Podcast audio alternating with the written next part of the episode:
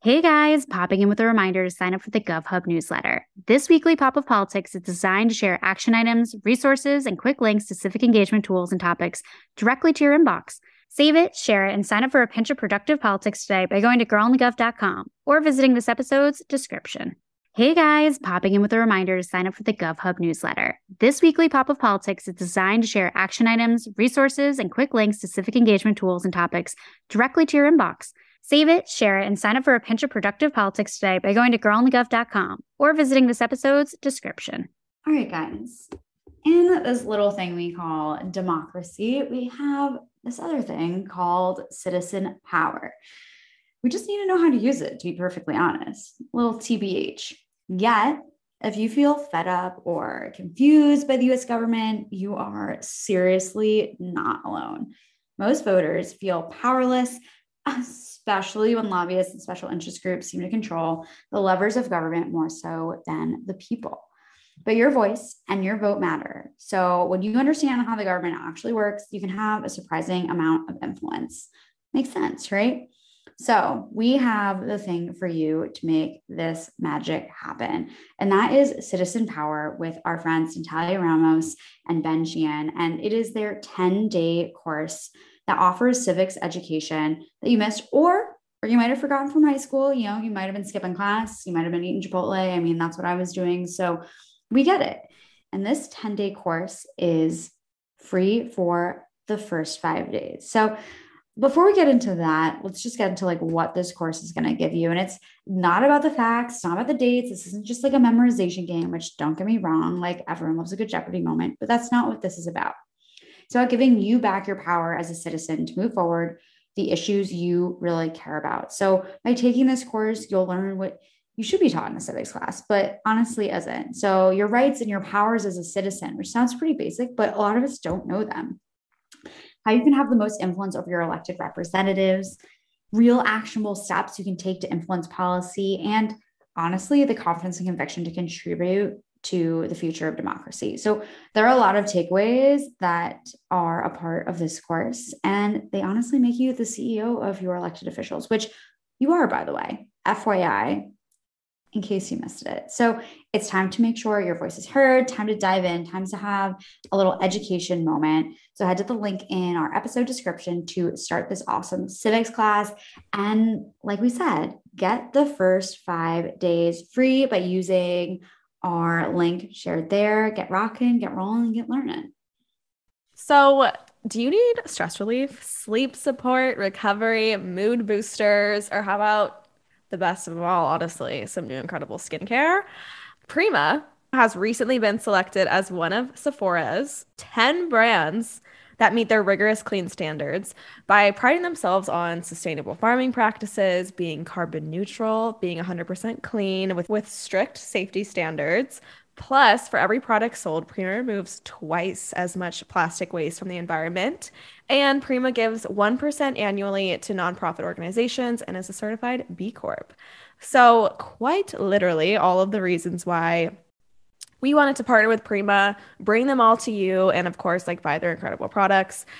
And so Prima, as as you might know by now, perhaps maybe, has amazing doctor formulated, clinically validated high performance CBD products for the skin, body, and mind, and in just so many forms. So we have CBD supplements to bath bombs, body lotions, body oils, and skincare special shout out to my favorite is the Night Magic Night Oil for your face. You know, both Vogue and I swear by it. So that's how you know.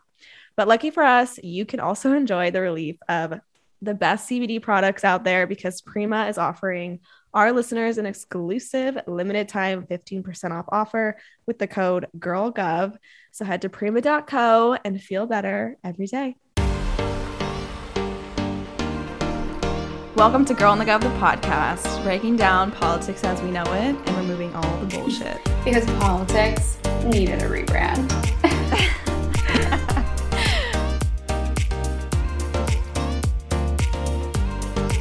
Welcome back to Girl on the Gov, the podcast, everyone. We are back with a very special episode, and I mean, like, you need to share this with all of your friends. We got so much tea, insane, just untold story of Afghanistan and our war there, our 20 year war there, which is just so also timely with everything going on. So I'm super excited about this episode. We're really planning on just getting into it. But Sam, do you want to introduce our guest? I will, and I will save my absurd stories for another time, guys, because let me tell you, I've got some funny updates, but we will get right into this because our candidate this week and our guest is phenomenal, and I can't wait for you guys to hear from her. And it is Brittany Ramos, and she's running for Congress, hell yeah, for New York's 11th district, which, if you don't know, if you're not a numbers gal, guy, etc. Staten Island. And a little bit of Brooklyn. Did I say that right? No. no. I just associate Staten Island with Pete Davidson. That was like country. That was like. So why don't we just get into the interview? because again, you guys, I am not kidding when I say this is gonna actually blow your mind, and we're just so grateful for Brittany Ramos to come on and explain her story and everything surrounding this very timely topic, and of course, her incredible campaign that she's running. So, without further ado, here's Brittany. We are so freaking excited to have you on the show today. And really, before we get going on all these topics and questions we have for you, we want to kind of know more about you, your background, your elevator speech. Like, what's the deal? Sure. So my name is Brittany Ramos de Barros. I use she pronouns and I am running for Congress in New York 11, which is Staten Island and South Brooklyn. It is a purple swing district, and we currently have a Trump Republican as our representative, and we cannot have that any longer. And so, you know, I didn't plan to run originally. I'm an organizer. I've been working on social justice issues and movement at the national and state level in particular for several years. Worked with the Poor People's Campaign, a member of About Face, Veterans Against the War, and also the national co director of that organization. And I was really focused on that work, and folks in the district came to me and said, We want you to run for Congress. And I genuinely laughed in their face and was like, That's hilarious. You can't be serious. I curse like a sailor. I love burlesque. Same. Like I, I, I can't like I'm not the person. You know, like I'll help you find the person. I'm not the person. And they were like, all of that sounds great. I don't know what the problem is. um, it does sound great. We need more of that. We need more burlesque in Congress. I'm saying, right? And so, yeah, I, you know, my background, I the reason I said yes is because when I thought about it, you know, I I grew up in a conservative military family, and they really instilled in me this love for the values that we're told America is supposed to be about, right? Service, justice, equality. But I'm also biracial. And looking around, even as a kid, I could see that the America that my white family was living in was not the same as the America that my Black Puerto Rican family was living in. And also, my parents are so hardworking and promoted this beautiful idea, right? Of if anyone works hard enough, they can make it. And yet I watched them work incredibly hard, work multiple jobs and families all around us, the same thing. And we were still struggling to make ends meet, struggling to keep our house, put food on the table. Our church friends were bringing us groceries so we could eat. And, you know, I knew something didn't add up. So I ended up going to school on an, on an army scholarship. And, you know, by the time I graduated, I became an army officer and I was already a platoon leader responsible for 40 lives. And I deployed to the war in Afghanistan. And at that time, I believed that I was going to help the Afghan people, that I was going to go spread freedom and democracy and these things that we talk about. And yet, when I was there, it was devastating to see, as a person who really believed in that mission and idea, right? It was devastating to see how obviously there was real corruption in the command climate. You know, there were corporations that seemed to just be running the show and we were obviously doing yeah so much more harm than good to the afghan people and so i came home and like a lot of vets i really struggled to make sense of things and get on my yeah. feet i was very hurt by that and confused frankly like yeah. why are we doing this if we're not helping and i think that that set the path for me to get involved in trying to make sense of what was going on with our political decision making and our systems. And that led me to, you know, I, I ended up doing economic and racial justice work in my first nonprofit job because I think I still had this unfulfilled hunger to serve. And so, you know, I had owned a business in throughout college and I thought I would go back to business when I came back and went into the reserves, but I, you know, I think I still I was like I needed to do something that felt meaningful and I got that first nonprofit job and just started learning so much about the way our economic and political systems work and here we are today. Wow. Amazing story. I mean, I have like so many questions, but I'm sure we'll get into everything today. But wow, okay. So, what was like what was your experience like overall with the military while like in the Middle East? Like can you give us like a little bit more about that? The scholarship and like ultimately that kind of just one thing led to another. Is that kind of how you ended up there or yeah, well, you know, I so when I by the time I graduated college and commissioned as an army officer, it was 2000 I graduated in 2011 and I already had deployment orders when I graduated because when you graduate, you get an assignment for where you're going okay. after you commission, right? What what is your going to be your first army assignment? And my army assignment was to be a platoon leader for a platoon within a battalion that was already preparing to deploy. So I knew I was going to deploy. What's a platoon and what's a battalion? Yeah, yes, thank you. Such good question. question. No, great. Yeah. Okay, so in the army, right, you have it's structured so that you can basically organize different sizes of groups of people, right? So okay. a platoon is um, about 40 people usually and they and usually a platoon has a particular function so for example i was the platoon leader so in charge of a maintenance platoon. So we had mechanics, we had subject matter experts, truck drivers, right? Like all of these folks who were trained up to do different maintenance and mechanical things in order to support the broader size. And I the other word I mentioned earlier was battalion. So a you know you have different building blocks of sizes of groups in the military. So a platoon is part of a company and that's part of a battalion. And so i was part of an engineer battalion. So our overarching kind of you know job area was in army engineers. And then my platoon were the maintenance platoon for those engineers because they have a lot of equipment that makes sense. I, I feel like those are the classic like words like I feel get thrown around and then I have no idea. And I'm like, yeah, yeah of like, course yeah, a platoon, obviously. Like totally. Like meanwhile I'm like, huh, Interesting. Yeah. Should Google. But yeah. okay, so that was like yeah. part of your experience getting there, getting into this part of like your career. But of course, you went to Afghanistan and then there's the coming mm-hmm. back and getting into, you know, your next stage of your career. But what was like that like? Was there anything helping you in terms of transition from like being over there to being back? Were there veterans resources?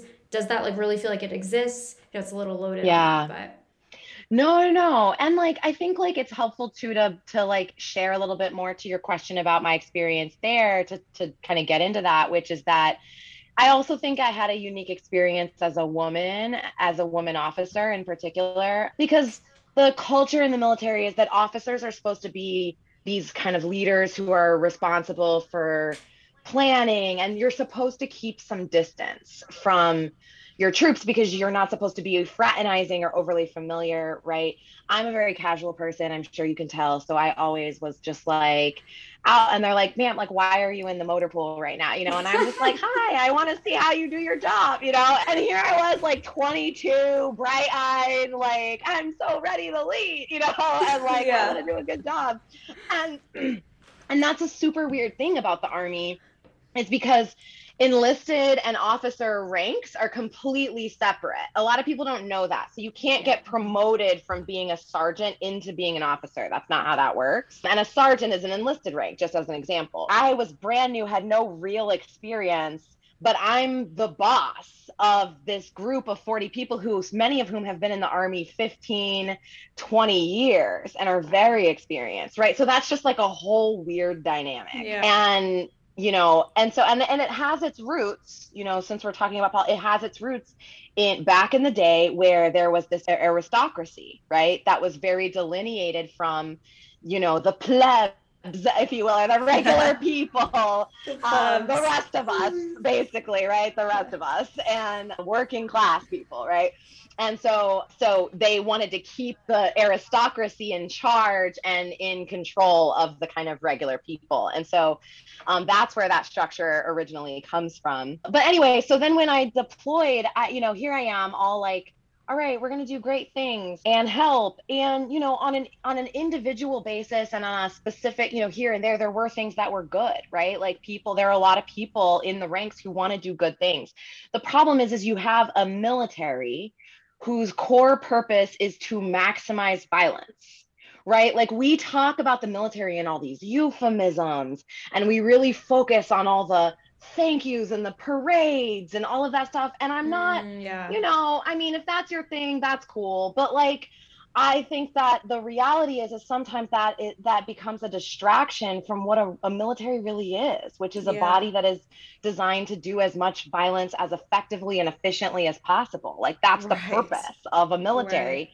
And so when you're saying that you're going to take that kind of institution and then we're going to go like you know nation build right we're going to build Yeah. democracy and we're going to build safety right like that's a fundamental contradiction is like this idea that you can create safety in communities with violence Yeah. and so and then you also have these weird things like i had no idea about the, the role that corporations play in all of this and when i was on the Mm. ground right so you remember i was a maintenance platoon leader i was repeatedly in these situations where they were like hello hi this vehicle is broken or deadlined as they say it in the military meaning it's so broken that we can't use it in a mission. Um, R.I.P. and right which means that we are not right you're not doing missions which mean you know you're non-mission capable is what they call it in the army.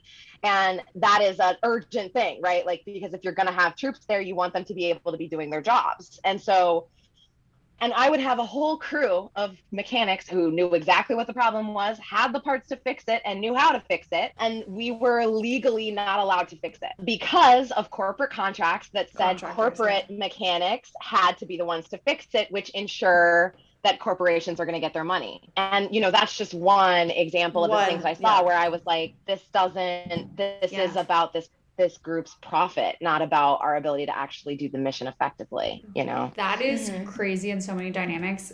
In terms of like corporations and other ways they're involved, like I really feel like this is something I, I and I don't know about Yeah. you, Maddie, too, but like I feel like I know nothing about this. Like this is Yeah. totally new, and I'm sure to our listeners as well. Like, what else? Like, what was like the level of corporate involvement? Where were you sort of like Yeah. seeing that dynamic play out?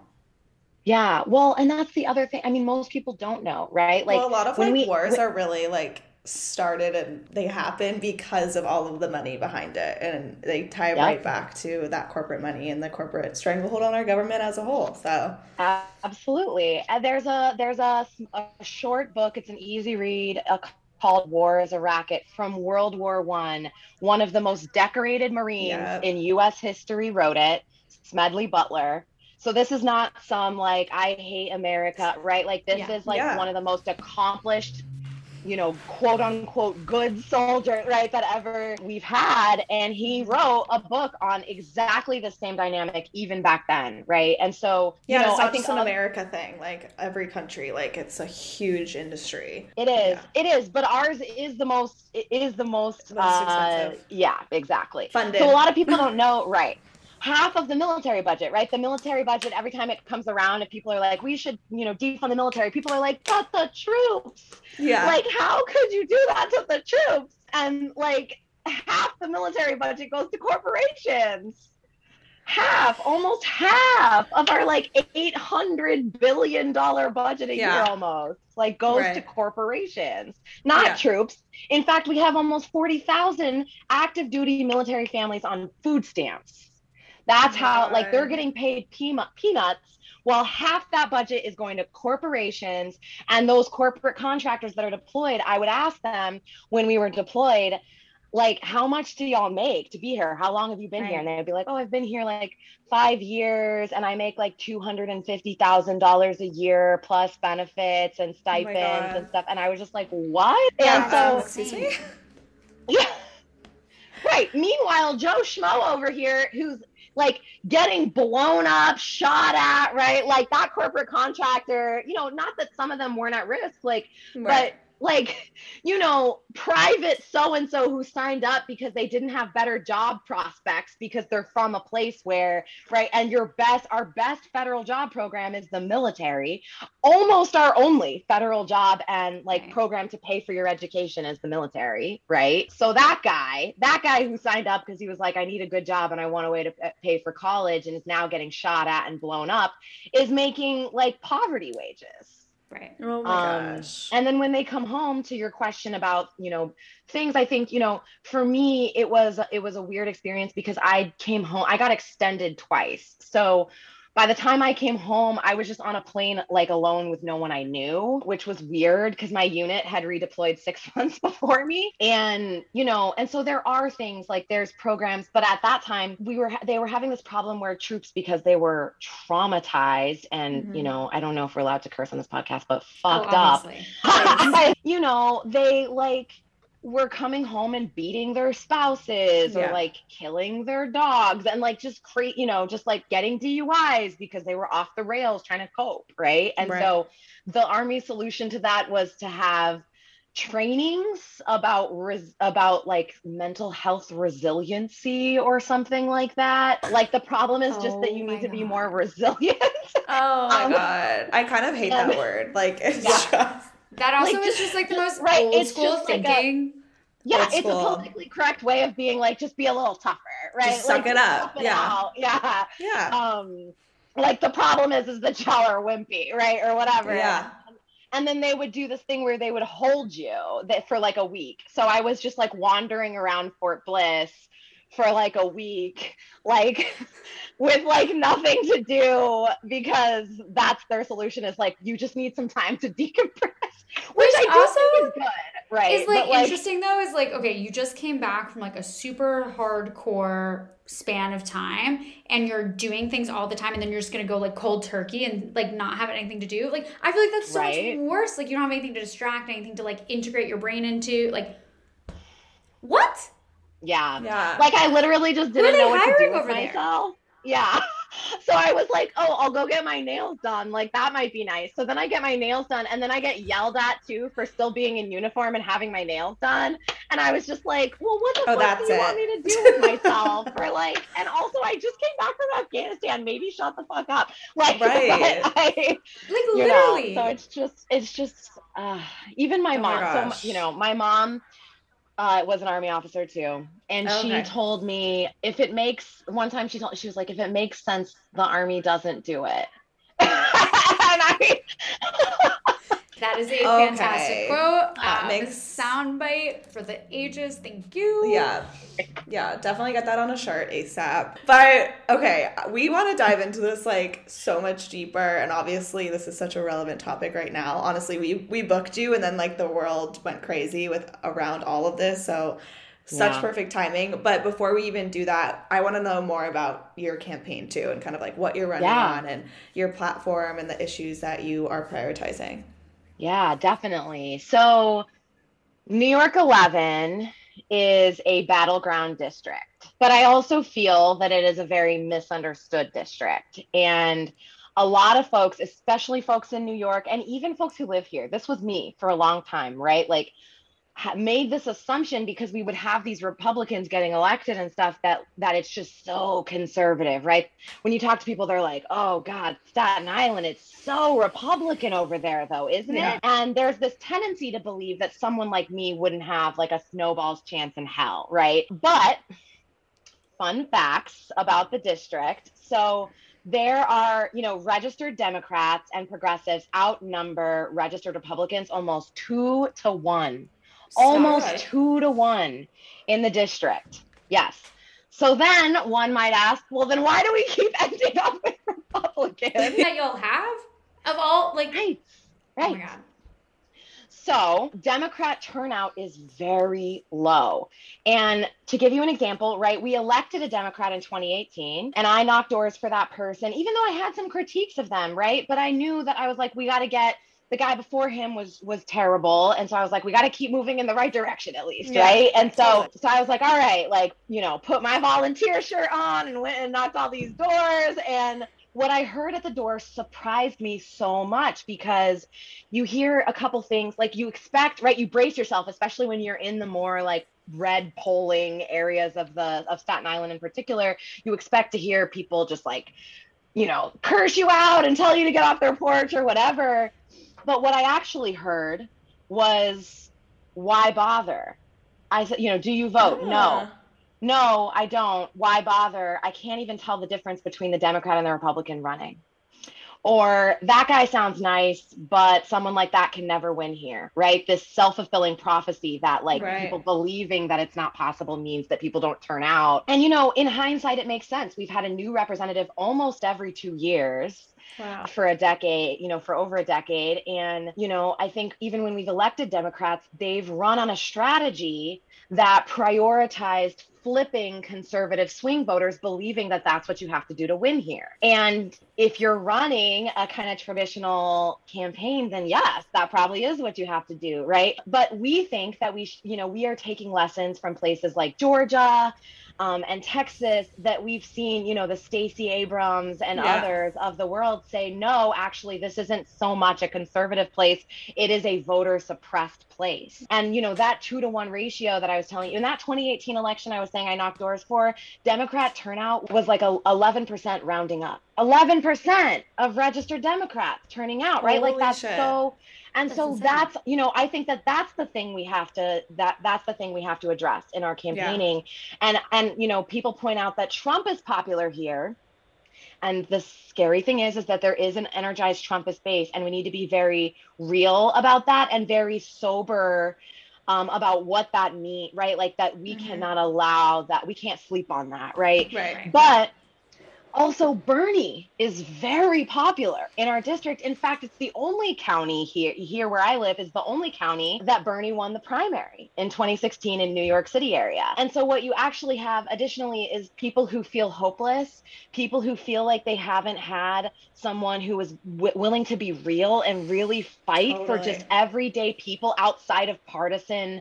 Yeah. nonsense that puts party drama over practical solutions and things that people need and that people are hungry you know to like to have someone that's focused on energizing our base right Mhm. instead of trying to flip someone else's base so that's what we're Yeah. doing and we are already knocking doors we are phone banking we have already raised over a quarter million in grassroots contributions we're not taking any corporate pac That's money amazing. Yeah, and we are already endorsed by folks like Brand New Congress, Move On, Way to Lead, Gloria Steinem, Mark Ruffalo. We're Hulk endorsed. I'll always love to throw that in there. Doors. I see what you did there. I love it. um, but yeah, so you know, I mean, that's what we're doing, and I know that. And we're also the fastest diversifying district in New York, I believe. And if we're not the fa- the the fastest, you know, we're up there. And you know, I just know that there is so there's so many people out there that are hungry for a campaign like this, and I think the momentum we've already seen proves that. Hundred percent. No, that's super exciting. I'm very excited to see what happens. And vote, my God, 11%. Yes. Yeah. People, if you're in this district and Yeah, you're wake listening up. to this, hello. Yeah. You're not dragging a friend to the polls. Like, I don't know what I you're know. doing. Doing. I don't, you know. I know. But also, you know, I mean, confession. I was a person who refused to register as a Democrat for a really long time. I didn't, I was like, I'm an independent.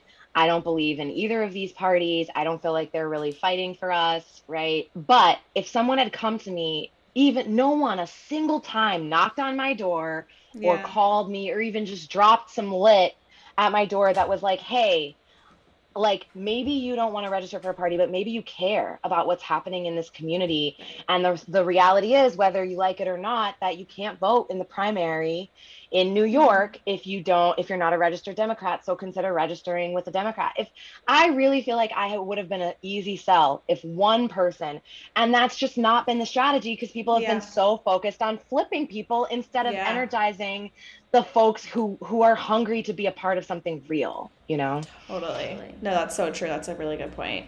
Misuse of data by other campaigns, too. Yeah. What? Like Yeah. that Yeah. just kind of blows my mind. I feel like that's like Yeah. here's like literally the present. It's wrapped, it's put on a silver platter. Here's what you kind of need to do. But I think it's awesome that you guys are taking advantage of this. You know the strategy, you have one, Yeah. and there's like so much to come because of that. Yeah. Totally. Yeah. And I think, you know, we, I, I, told you about the two to one ratio. And, you know, folks rebuttal to that just to get ahead of it. We'll be like, yeah, but some of those people are just, are actually conservatives and they're Democrats in name only. But again, to your point about use of data, like 90%, my friend, you're telling me 90% yeah. of registered Democrats are Democrats in name only. And also, if you believe that, then why aren't you out there registering every person you can find for the party, yes. right? And there are almost another 200,000 almost 200,000 people out there who are disengaged, who are potential yeah. voters who we could potentially engage, right? And so that's what excites me about this campaign too is I was just like, yeah. you know, we need to organize our own community here. We have been yeah. left behind.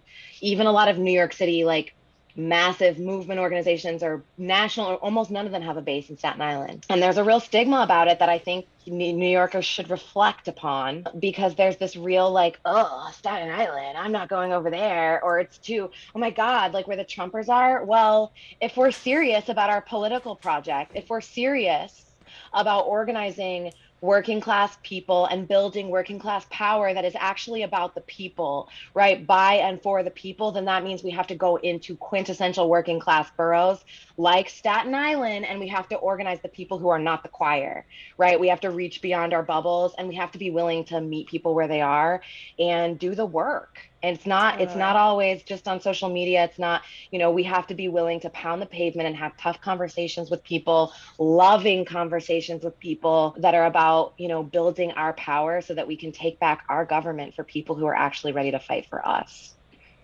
Amazing. That was so perfectly said. Well, thank you for laying all of that out. I mean, now we want to kind of transition back and get into our I have a stupid question segment. And to start us off, can you kind of answer our first question, which is like, why did we go to Afghanistan? Like, what's what happened there? All right, I need everyone to buckle up for a real nerd, a real nerd rabbit hole here because on.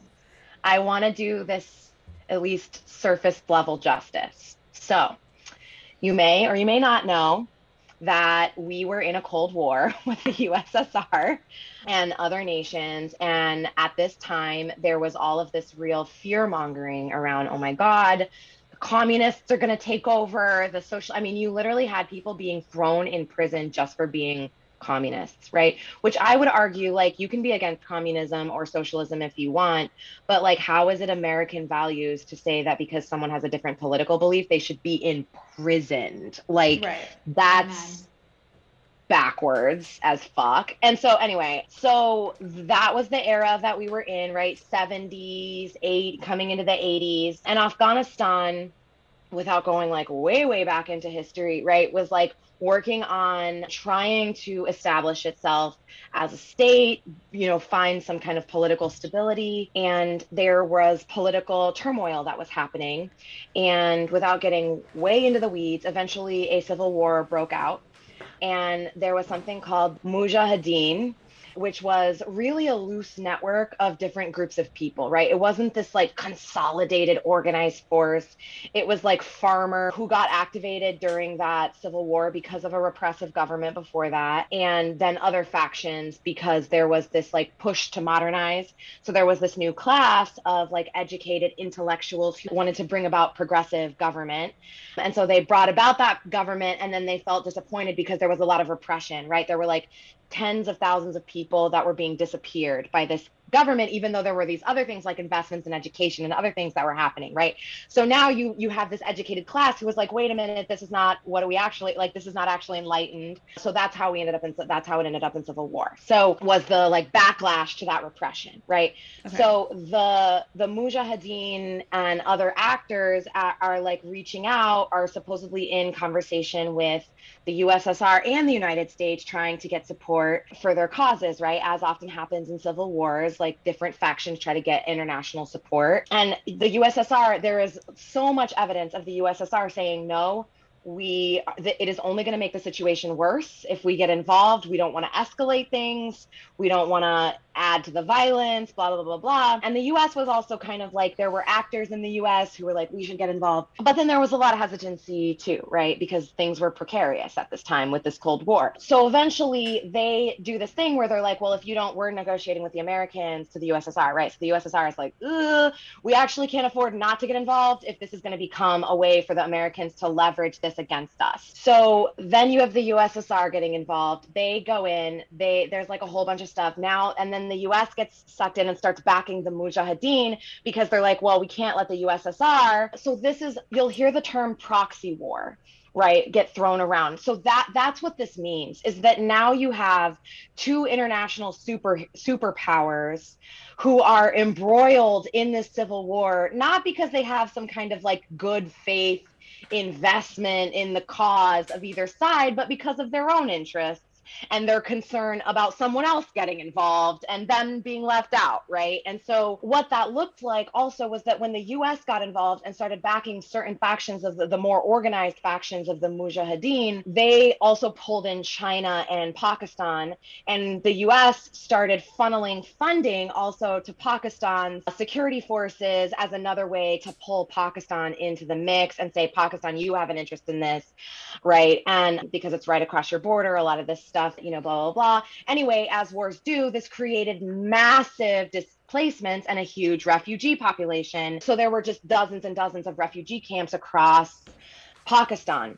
So the United States uh, decided to start printing and distributing textbook. This is what we call a psychological operation. Back then it was called psychological warfare. I was actually a psychological operations officer in the army later on. And it is where, right, like it's essentially propaganda. So we printed textbooks that were, you know, like the kind of overt reason was we're helping with literacy, we're teaching, mm-hmm. we're educating educating people, right? We're helping with education, but the textbooks very intentionally promoted this militant, this idea of militant jihad against external invaders. And so we literally printed these textbooks. You can find there's a Twitter thread I shared that has pictures of the actual textbooks that we printed and distributed that have like they have for example they have like these bullets and pyramids and then practice reading lines like i you know bring jihad against the you like the russian invaders because of my allegiance to god things like that right? Oh but oh these are americans printing this as propaganda to promote militancy against the ussr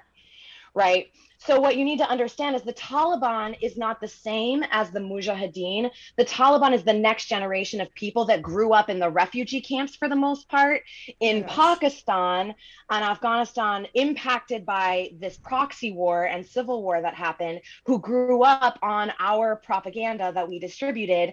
And actually, the Taliban to this day uses these textbooks and they cross out Russian and they put American. And so, yeah, I mean, oh my gosh so that's so so it's it's so important to understand right? And this is not even counting right our meddling. That is the propagandic component mm-hmm. of this where we promoted this idea that isn't that it right like jihad is a different right like jihad is a concept that is not what we understand it as in in islam. And i'm not going to try to speak to what it is because i'm not a practicing muslim right? So it's not my faith. It's not for me to speak on. But what i do know is that the you know kind of what we associate with extremism or terrorism is a notion that we promoted and literally raised people up in and we love to not talk about that right I and so any of that that's yeah fucking crazy yeah so like and that yeah. And so, and this is also, we funneled weapons into the country. We funneled funding for a lot of these networks, right? With that, with, the, with then they were not the direct networks, but they would give essentially, right, like birth to the next generation of networks based on that funding that became the Taliban today. And, and so we, you know, fast forward 2001, right? Like there are there are a couple different reasons why we said we went to Afghanistan, right? We were on the heels of incredible grief and kind of collective grief and trauma after after 9/11, which was very real and and devastating right? And people wanted vengeance and they wanted accountability and they wanted to make sure that it wouldn't they wanted to feel safe right? They wanted to feel like mm-hmm. it wouldn't happen again. And it's my opinion that bad faith actors like rumsfeld like you know a lot of different people knew that that was an opportunity to excuse an invasion of afghanistan that we had been wanting to do for a really long time. And that is because of like uh, several things geopolitical positioning right? We are still leveraging that that as a, as a form of proxy war. Resource expansion corporate right? Like this war profiteering. Something that we don't talk about enough i think is that opioid production poppy field farming wildly expanded during our occupation. Wow. and we love you know we love to kind of like rewrite history and be like oh well we had we also went in to stop the drug trafficking. Well that's interesting because that has like I don't even know what the number of times that it's multiplied is, but it's like exponential, right? From Yeah. where it was when we first invaded and we had US troops guarding, right? Like I could I could find five vets in my organization who could say, yeah, I was like one of the guys standing there with a gun guarding someone's poppy field, being like, why the fuck am I standing here guarding someone's poppy field? And for Yeah. anyone who doesn't know, right, like opioids, heroin, things like that come from poppies. That's the original source material, right? So, and you know, and I haven't been able to dig up documentation for this, but I know I was in rooms where it was explained to me that the mission was is like they couldn't stop the farmers from selling their poppies to the Taliban and that was a huge way that the Taliban was getting funded. So instead we were going to redirect um, the sales to pharmaceutical companies so that it could be used for quote good purposes right and so then when you connect that back to the fact that you know the deaths the overdose crisis in my in my district is is just out of control i mean it's God. devastating and you look at veterans right and the ways that for years veterans just had it was just like oh you're sad here's drugs right like Mhm. nonsensical to the point, handing it out like candy, right? And then you have all these uh, veterans, you know, getting addicted and ODing on either Oh the drugs that they were prescribed by the VA or street drugs, right? Especially as fentanyl is getting mixed in and all of these Mhm. things. That's so dangerous. No, wow. Like I no, I didn't know any really of that. That's absolutely crazy. I also had a question because I remember like as a kid always being explained that like the war was like had to do with oil. Is that also is it was that like a part of it Yeah. or was that just kind of like a front? Yeah, I mean, there are so I think that that was more a narrative about Iraq. Oh, okay. um as one of the like more you know more developed oil rich uh countries but i also think there are pipelines that go through afghanistan and when i say like territory and geopolitical positioning that's one of the things that i mean right is like it's not just like we want to be able to have a good you know quote good position to face off with other our enemies militaries it's also things like that right? It's like it comes back to industry. And then it's then this is also a, a loop right? Because the military is the largest consumer of oil in the world single entity consumer and the US military. And in fact the last time i checked we were burning 10.3 million gallons of oil per day on average. Jesus. 10.3 million gallons of oil per day on average, right? So now you have to have wars to protect your ability to collect or pipeline oil Mm-hmm. Yeah, okay. places to fuel your machine and then you're right and so now it's a it's it's a part of another vicious cycle and who's getting rich the still the corporate like the oil industry right and so Yes. oh my Um, God. I like who then pours money back into the pockets of congress to make sure that they keep making decisions Keep- that are good for their industry One hundred percent. which is I mean, like naked corruption, right? Like that's oh. naked Oh. corruption. And, and I mean, even more like when you get, you know, I'm sorry, I'm just No, know I'm, please. like This is all in my facts here, but I just, it's just like maddening, you know. People Yeah. like clutch their, like I said, I'm sorry. I tweeted, I was like, I'm sorry, I participated in the invasion and occupation of Afghanistan, and that's because obviously I didn't fucking help.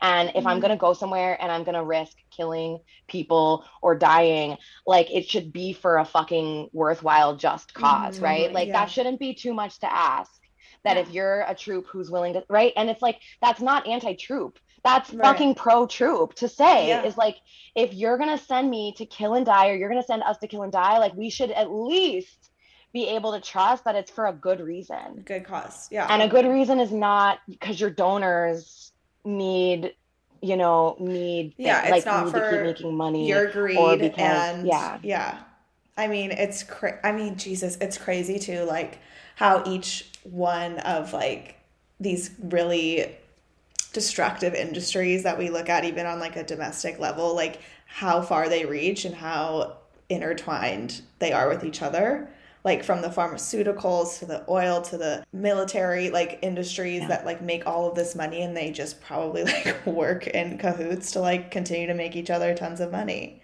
Yeah. and at the cost of literal lives and it's fucking Yeah. crazy Yeah.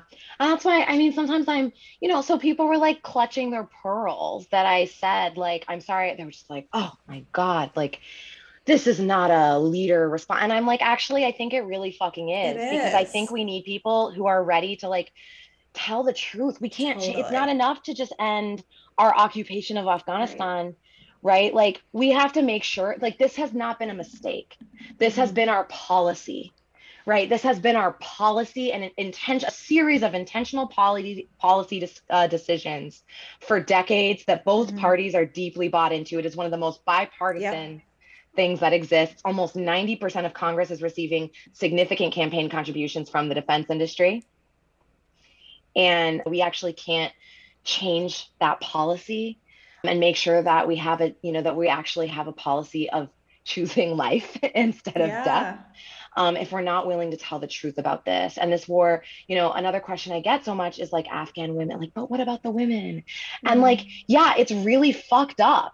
And like, Right. that's why we also need to tell the whole truth about how we got here. yeah Right. And like, also, I mean, in Vietnam, they like there were critiques by anti-war troops because a lot of people don't know that but there were a lot of openly organizing doing civil disobedience while in uniform troops. There were over like 500,000 troops that refused to fight because they didn't believe that the war was right you know? And there's this narrative that a lot of us are taught of like the hippie who spat on the soldier and Yeah. that's why we say thank you for your service. And like I don't know, maybe that's true. I know researchers who have like tried to do research to find one verifiable case of that happening and they haven't been able to find it. What the narrative that I think is interesting is is that there there was that there was GI resistance that they called. There was hundreds of anti-war papers and magazines being published by active duty troops in the barracks around the world. And in fact, my tattoo, the paperclip, is one that a lot of about face people have and it's an it's an homage to anti to active duty our military organizers anti-war organizers who said Mhm. no this is not right and we're not going to participate in it and they would put paper clips on their uniforms as a way to signify that they were part of the underground resistance of active duty anti-war organizers. Anyway all of that to say there's a long legacy of that. But when i think about you know today it's just like we you know we have to we don't just need a change in like like some minor tinkering around the edges right like we need a complete transformation Totally. in the way that we think about foreign policy and approach foreign policy and if we don't have that change the planet is going to die like we're Yeah. all going to go right like the, the it's foreign policy domestic policy it all this, comes like, back to this issue of greed of Yeah. greed and corporate stranglehold. It's literally that's all it is. That's the base and foundation and the reason for all of our problems. Every single one Yeah, is exactly. greed and corporate stranglehold. So that's why we need grassroots candidates like you. Um, but A thousand bring back- percent. But like thinking about this stranglehold too, and the fact that it's bipartisan, and people have been talking about bipartisan all week about oh my gosh, there's actually something people are uniting on that both Republicans and Democrats had wanted us out of Afghanistan. That Yeah. now they're both looking at Biden, being like, "What the hell did you do, dude? Like, what the fuck?" And Yeah. I feel like that in and of itself, like something, especially in this day and age, that there's like you know people coming together on is like always a question. It's always a flag. What is the general consensus there? Like why is there bipartisan support for this of leaving afghanistan? Why is it like sort of this also you know unifying sense of being like what the fuck did we just do? Yeah. Well, I think because I think because like I think that there's a lot of reasons for it. Like I think that the, the reason that there's so much bipartisanship is because we've all like many of us for this is this was a series of intentional marketing campaigns right where we were kind of conditioned into this this plastic idea of patriotism this like knee jerk like you can never Yeah. criticize anything about what's happening with the military or you must Mhm. hate america and the troops right and i think that that really is antithetical to what a patriotism should mean if we're going to talk about patriotism right? And we don't i think mm-hmm. and so i think what for a long time what we've seen is especially establishment members of the parties it's safe. It's safe to have the dog and pony shows. It's safe to right to like have all of these like empty cheers and things. And it's not safe to pass policy initiatives that even when they have nothing to do with being anti-troop or anti-military could be spun that way by your opponents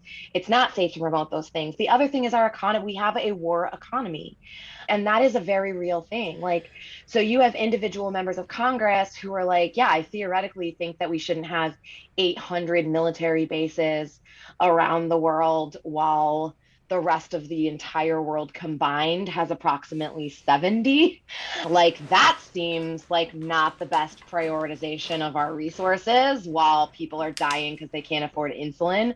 But you know but then it's yeah. like when when it comes to pass the bill you know then it's like well are you willing to close the base in your district which is going to mean a loss of jobs right. which is going to mean right? Are you willing to say we shouldn't have this corporate contract for more tanks because we have more fucking tanks than anyone could use? And even the military was like, no thanks, we're good. Like, we don't actually need more tanks. And Congress was like, but you're going to get more because the manufacturer has a plant in my district. And if we yeah. cut this contract, it means lost jobs. And then I'm going to lose my reelection, right? And so, or my um, funding. right, right, and right, or my campaign donations.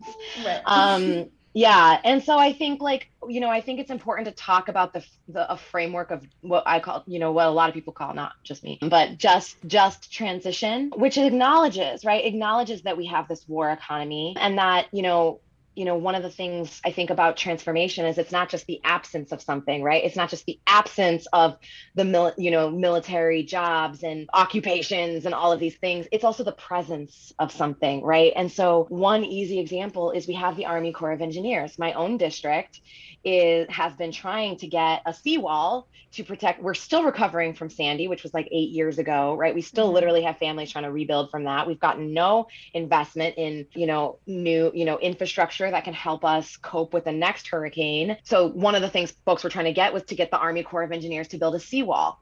It's been all this red tape. I don't you know it like gets clogged up in congress and all of these things. But we should ask the question right? Like why is our only corps of engineers one that is the army right? Yeah. like we need we have bridges that are crumbling all over the place. Our yeah. highway systems. We need public transportation investments. We need housing built. We need right? Like we need all yeah. of these things so, one of the presences instead of just absences that we could have is to have federal job programs that are investing in things like this, right? That are things we need, that are things that would be a true service to our country. Yeah. Yes. Right. But that are, and, and that serve as training programs, right? Like mm-hmm. sign up for the Civil Corps of Engineers and like learn how to be an engineer and help us rebuild our crumbling infrastructure, help us build the seawalls, right? And like, totally you know and so i think that that's like one tangible example that folks can think about about what an alternative can look like. And i think that that's i think that that's the that's what we you know we need a real shift, shift in our resources yeah. and priorities towards things like that.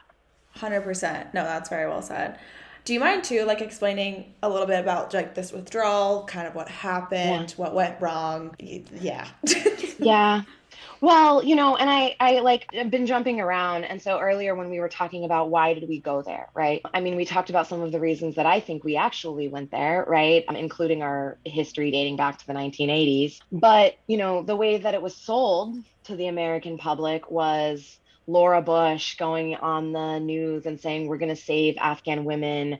This is a this is a feminist initiative, right? They're mm. oppressed under this horrible regime. And you know, when I deployed, I really believed that that's what we were that was still what we were doing, right? That's what we're doing. And we said, you know, but all of these different nuanced ways that we were saying that we were going there to help the Afghan people, right? That we were going to free the Afghan people from this, you know, this oppressive regime and we were going to bring democracy. And the other way we sold it was for us, for our safety, right? People wanted to get bin Laden. They wanted to make sure, right? We talked about this. We wanted to feel safer um, and address terrorism, right? Extremism. Well, so like, let's talk about how that's held up, right? Like the Afghan people, we almost I started talking about Vietnam earlier because one of the one of the things that troops, active duty troops raised then was how fucked up it was that the measure of success in Vietnam was a body count. Like they would literally report Yeah. out body counts as like a success measure. In Afghanistan, we see the opposite, which is that we didn't even count how many Afghan in many cases the US military wasn't even keeping track of how many Afghans we were killing. And where we did, you know, I think I forget the exact numbers, but one of the parts that I left out of my story was that I was almost I was threatened with court martial when I started speaking out about the wars. And for Oh, me wow. speaking out, I was literally just sharing publicly available facts on Twitter, Yeah. right? Like not sharing state secrets. Just Yeah. like I Googled this, I found it on our State Department public reports section, and hey, folks should know about this, right? Like Right. And one like one example right of one of the things i was saying was folks think that the war had wound, had wound down right like oh it's been declined it's not really like we're still there but it's not really um, I think it was something like in 2012 when I had deployed, we had the report said that we had killed just a little less than 5,000 Afghan civilians that year. And that's still, I mean, 5,000 people, like Mhm. those are human lives, you know, of the people we supposedly Were told to, that we went we went there to help right? Yeah. but then it was like in 2018 when i think i was doing these tweets i looked at it and for the year prior we had killed almost 10,000 people. Civilians not people not people as a whole that's just Yeah. civilians right? People my that the united states government admitted were civilians which is a big distinction too. And so you know i think like when we think about we're going to help afghans and when we're talking about afghan women like we have a real you know there it is there there are real gender issues that play out. And also like women like the issues that affect women are intersectional. And when you destabilize an entire country by bombing it for 20 years and Yeah. you kill all of these people who are the civilians are supposedly like that doesn't help women. In fact women are disproportionately impacted by that right? And so and also if we ever really cared about helping the afghan people then why the fuck would we leave without even evacuating the Yeah. people who saved the lives of US troops repeatedly who worked with Mhm. us, who are already vetted. And then you have the president going on. And I want to be very clear. I think that the Biden administration was right to withdraw. The issue Mhm. at hand here was not a matter of time. When I deployed in 2012, my mission was transition operations in preparation for withdrawal because back then Obama Biden had promised that we were leaving in 2014 no matter what. And they were very emphatic about that, right? And so when I deployed 2012, 2013, it was part of a troop surge because they were like, we're going to leave well, we're going to do this right, right? Blah, blah, blah, blah. Great. But then we didn't. And so now here we are, right? And so I know that it's not there's no reason. I just can't. I just don't think. I think that the Biden administration was right to withdraw. The issue here is not a lack of time or that more time, one that more time would have solved. It was, Yeah. it is one that is about care. In my, I don't know how else. I keep trying to think. People are like, oh, don't be so mean to Biden. Like, I'm sure he cares. And I'm just like, well, how do you explain to me then why we had this massive military force there and couldn't evacuate Yeah. And we were even there the for people we so were uh, long. we had already designated as trusted people. Why? Insane. why? I it, it makes no sense. And like i don't know how how to make sense of that except for we have always at least from a policy perspective this is not about people as individuals biden as a as a person Yeah. right but from a policy perspective our policy has been one that has treated afghan people as nothing more than pawns right? Mhm. And that includes people who translated for us, who Yeah. saved our lives while we were there to supposedly help them, and then who we just abandoned, who are, you know, getting turned away at the airport. You know, Yeah. and then you have Biden going on the news saying, oh, well, the reason we couldn't is because Afghans didn't want to come. I'm sorry, sir, but yesterday I saw Afghans fall to their death off of airplanes because they were so desperate to leave the country. Fuck. So I'm sorry, you're telling me that people didn't want to leave? Like, are you kidding me? Like, like it's just the lying to our face. Like, I just don't, you know. Yeah. And so, and so I think in terms of public sentiment, I think that there's been a long history of lying that has been exposed through movement. I think, Yeah. you know, organizations like About Face have for years been building momentum to tell the truth about these wars that the that politicians would prefer to bury, and including confessing, right? Like the atrocities that people have participated in against civilians, against all of these things and and i think right the afghanistan pay i think whistleblowers have been viciously penalized by every administration, including the Obama administration, which was a significant escalation. The first time we ever saw someone going after whistleblowers using the Espionage Act, even when people weren't, you know, exposing things to other right? They weren't spying. They exposed that the president was bold-faced lying, right? Saying, oh, well, we're transitioning to drone warfare, for example. Obama went on the news and was doing all of this PR saying, well, we're withdrawing troops, but we're expanding our drone program because it's so targeted and precise. It's better. It cuts down on casualties. And you had whistleblower and fellow about face member Daniel Hale, who is in prison today for doing this, who was who was a part of the drone program and who smuggled the evidence to the Washington Post that showed that nine out of 10 dr- people who were killed by drones were unintended targets. Were not mm-hmm. people that we meant to kill. Yeah. We have layered crises happening in our communities here. We have, we don't have people, we have people who don't have basic access to education, to healthcare, to good jobs, right? To ho- housing that isn't making them sick or sometimes housing at all. And we're spending trillions and trillions yeah. on a war that now, right, like through the Afghanistan papers that came out in 2019, right, we have evidence that senior officials were saying, oh, we're winning, here's, you know, we're doing great, we have a strategy, and that there was communication within that admitted that they knew that that wasn't true just lying more right mm-hmm. and so i think that this is a reckoning or i guess i should say i hope that this is a reckoning right. it's not it's not okay to do that much harm and just walk away yeah. um, and say, oops, our bad. Actually, maybe that was a bad idea, but we're going to like, there needs to be real reparations to the Afghan people to, you know, there need to be full funded benefits to families that have been impacted by these wars. And I think that that includes Black and Brown and impoverished families across the United States who have not gotten funded and have been gaslit and, you know, about their own poverty and told that their poverty was a result of their own, some kind of character flaw or failure, while we have these systems that have, you know, have been clearly rigged in favor of corporations for you know to to unleash violence on communities overseas and so oh gosh, and i yeah. think and i think that that point about reparations is not just a moral one. It is a moral one, but I also think it's a strategic one. I think yeah. when you so, you know, in every other context, people love to quote Dr. King, right? And about cycles of violence, right? Violence begets violence. Well, we have sowed a lot of violence for decades. And if we want, if we want to actually break those cycles of violence, we have to invest differently. Um, we have to invest in healing and we have to invest in life. So, oh my gosh, I'm just like, you're amazing. I'm so shook. I feel like I like have no words no words, but I do have one more question. Sure, and I feel yeah. like this is the perfect spot to just round out, you know, some mm-hmm. background mm-hmm. and all of that good stuff. And you've mentioned about face a few times. Mm-hmm. Can you give our listeners the background on what about face is, how you're involved? I know it's very close to your heart and all of that, so I want to yeah. be able to give them the scoop.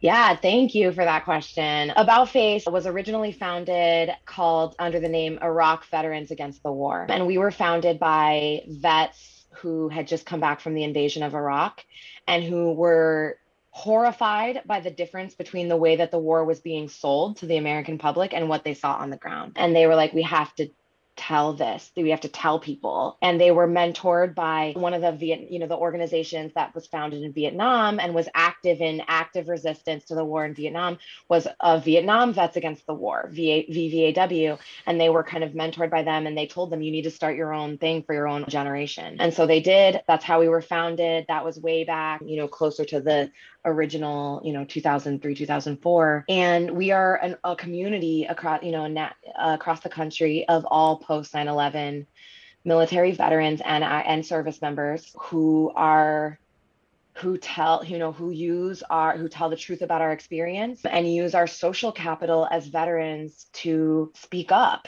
in support of true you know fights for freedom and for justice. And you know i think that that's important when you think about examples like colin kaepernick right? The way that that veterans and the flag were weaponized against him. And that was politicizing for me. That was a huge politicized that's actually what prompted me to go looking and that's how i found about face.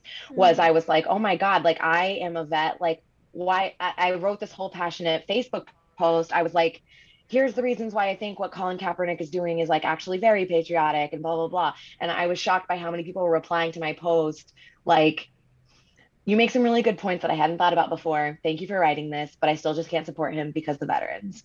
And that's and I was just like, wait, what? I'm a veteran. I'm a veteran. Like you're like, me. I I don't. you know and so it, i just realized i was like this is just this like empty knee jerk thing right that's Yeah, just totally. conditioned it's just like a conditioned reaction Totally. and and like i realized in that moment i had power as a vet to be to tell to speak out against that and then support of causes that actually do further the values that we say america believes in and that we're about right and so that's when i joined about face and then i just like i said i had never known that gi resistant or active duty troops I had never met anyone that was anti-war. I had never heard of, you know, I've never met an organizer, not really. And then I watched this documentary, which I highly recommend, called Sir No Sir, and it documents the anti, the actual like veteran and active duty military organizing and resistance to the Vietnam War and the role that that played in helping to end the Vietnam War. And then I was like, oh my God, like I have just been like, you know, making all these excuses all this time, like going through the motions because I was still in the reserves all this time. I knew when I came back from the war that I hadn't helped, that I wasn't, you know, but I was like, well, I owe this contract, I owe these years because I went to school on a scholarship. So I just have to do my best and keep my head down. And then I realized, you know what? I'm an officer, I'm a commissioned officer, I'm a leader in this army. I'm told, right? The army values are leadership, duty, respect, selfless service, integrity, right? Like, how can I say, how can I look my troops in the face now that I know what I know and and say that I'm a leader with any kind of integrity if I'm not at least willing to tell the truth, right? If I'm just Yeah. keeping my mouth shut and going through the motions, that doesn't have integrity. That's me covering my own ass. That's not selfless service right? Mm. And so i started you know i started speaking out and i was like i'm not I, you know i don't need to be martyr myself for no reason but i'm going to start i'm going to keep telling the truth whether i'm in uniform or not. And if troops if if generals and officers can go up and stand in front of the media and stand in front of congress and say this is why we support the war then i should be able to stand in my uniform also as an officer and say this is why the war this is what's happening in the war and this is why it's not actually helping anyone including you know and not helping us be safer and it's not helping and you know and so about face is an amazing it's my it's what i you know it's my community and it's an amazing uh, community of veterans who have been doing that work for a long time. And i i would say you know it's fair to say that especially at our at our kind of like numbers peak leading up to obama's election in 20 in, in 2008 had a significant influence on you know in pushing him to position himself as the anti-war candidate in the democratic uh, primary and and really do, you know doing the movement building work on the ground to turn popular opinion against the war. And so you know i'm glad to see that that's the case now. And i think that that's the connection between people's movements and the way that we think about electoral politics right? Is that it's not one or the other. It's uh, movement creates changes the political conditions right? Movement is about building power using narrative right? Building momentum that changes that makes new things politically possible for elected Totally. officials. And then the other piece of that right is that if all that work hadn't been done an unapologetically anti-war vet like me would never be able to be running now. And so now it's time for us to not just right like we we've successfully ended the war but now we have to change we have to change the policy and we have to elect people to do that that's Yes. yeah. Which, speaking Oh God, of electing absolutely. people, aka you, You. obviously Actually, you have a like- website, you have like ways to donate. Like, give us and our listeners the scoop. Like, where can they find you? How can they support your campaign? If they have more questions, like, how do they get in touch? Absolutely. So our social media handles on all our social media are Brit B R I T T number four Congress. We technically do also have a TikTok now for our TikTokers, but we're I know I've been wanting to get it off the ground for so long and I'm very excited. Yeah, so we don't have much content yet, but you know, coming at ya. And our website is Brittany, spelled like my name, B R I T T A N Y, four spelled out this time, F O R Congress.org.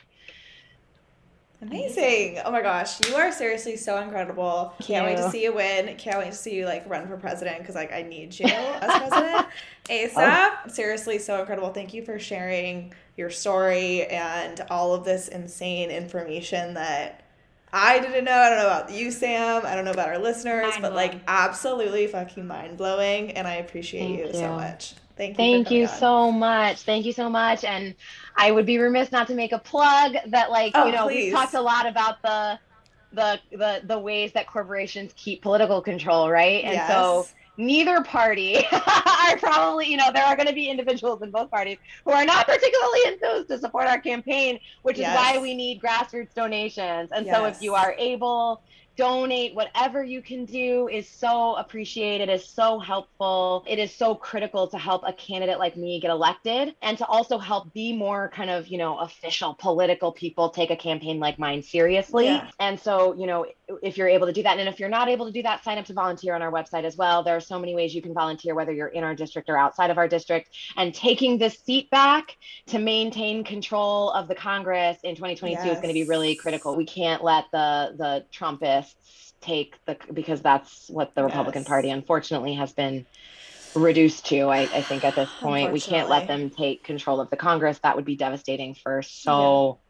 So, so, many, many reasons. reasons. totally amazing. Well, we gotta we gotta swing flip district here on our hands for next year. We'll be Let's keeping an eye on it for sure, and we'll be we'll be right there along with you. So thank you again. Awesome. Thank you so much.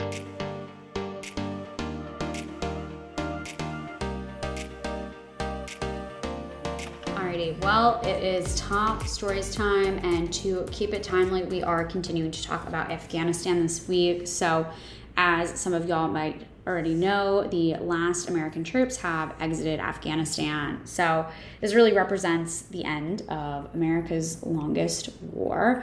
The war started around the time it's 9 11, which makes it almost 28 years old, which means it's like it's younger than me, but like it's still old. Like it's an adult, it can't quite drink yet, but like it can also go to war like quite literally. The exit included a drone killing that took place last week. This sparked, of course, a lot of outrage and honestly from many sides. So Americans, Afghans, the whole nine yards. The strike blew up a vehicle that contained multiple suicide bombers and were traveling from Afghanistan's Islamic State affiliate. This purpose of the strike was for the US to prevent suicide bombers from reaching more people. Three children were killed in the midst of this drone strike, whom were inside the car with the suicide bombers. The strike came two days before the U.S. was set to conclude their evacuation activities. So, quite a way to exit. The U.S. Central Command states that they're aware of potential civilian casualties from the drone strike and say that the amount of civilian casualties was low considering. Send in your debates, send in your comments.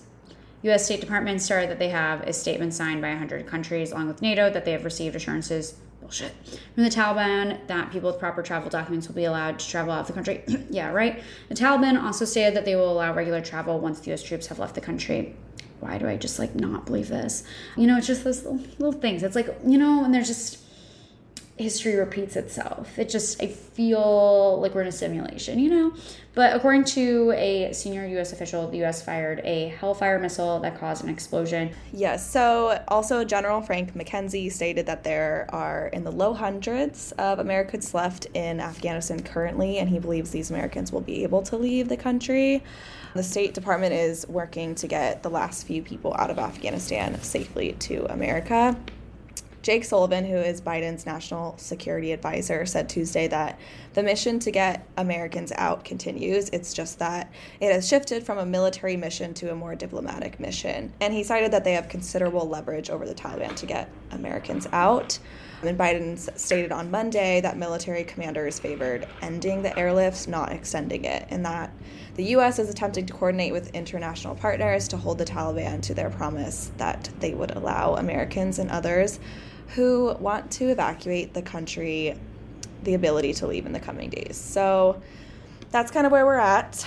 A few days after this interview, too, with Brittany, we have officially technically ended this war in Afghanistan after 20 years, which is a great thing. Obviously, there are a lot of conversations to be had about our approach, but we've been having this conversation for a while. We also had it today with Brittany, so you got the scoop there. But I think just another I want lesson I at least want to hammer home to everyone, especially after this interview and how just eye opening it was, is is the importance of electing grassroots candidates like Brittany, who are not going to be indebted to powerful corporate powers that really reach everywhere and are kind of the catalyst and foundation of all of our problems here. So we are moving into a crucial midterm election season next year. We want to continue to push the fact that we need to donate to, volunteer for, and vote for grassroots candidates again, just like Brittany. So start to look for grassroots candidates in your area or candidates elsewhere like Brittany who you can help support and push past the finish line next year in November. So just something to keep keep your eye on and if you're like kind of like depressed after that interview with just the really dark shit that our country has done for the past 20 years it's really it comes down to who we elect and a solution is definitely looking for and supporting and voting for those grassroots candidates so.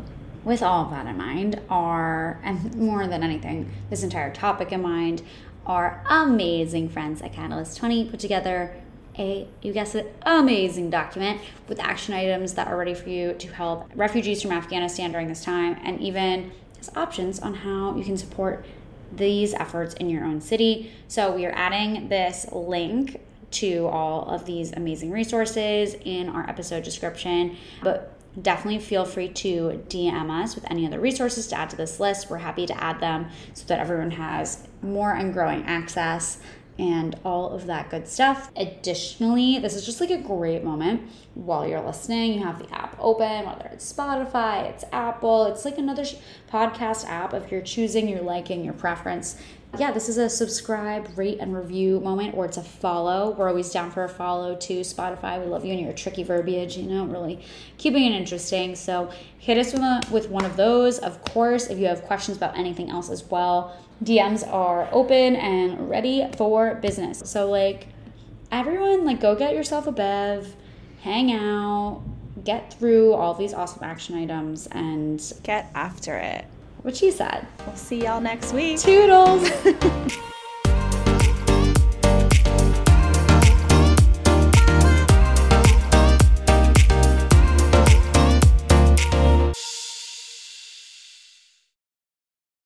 Hey guys, popping in with a reminder to sign up for the GovHub newsletter. This weekly pop of politics is designed to share action items, resources, and quick links to civic engagement tools and topics directly to your inbox. Save it, share it, and sign up for a pinch of productive politics today by going to girlonthegov.com or visiting this episode's description.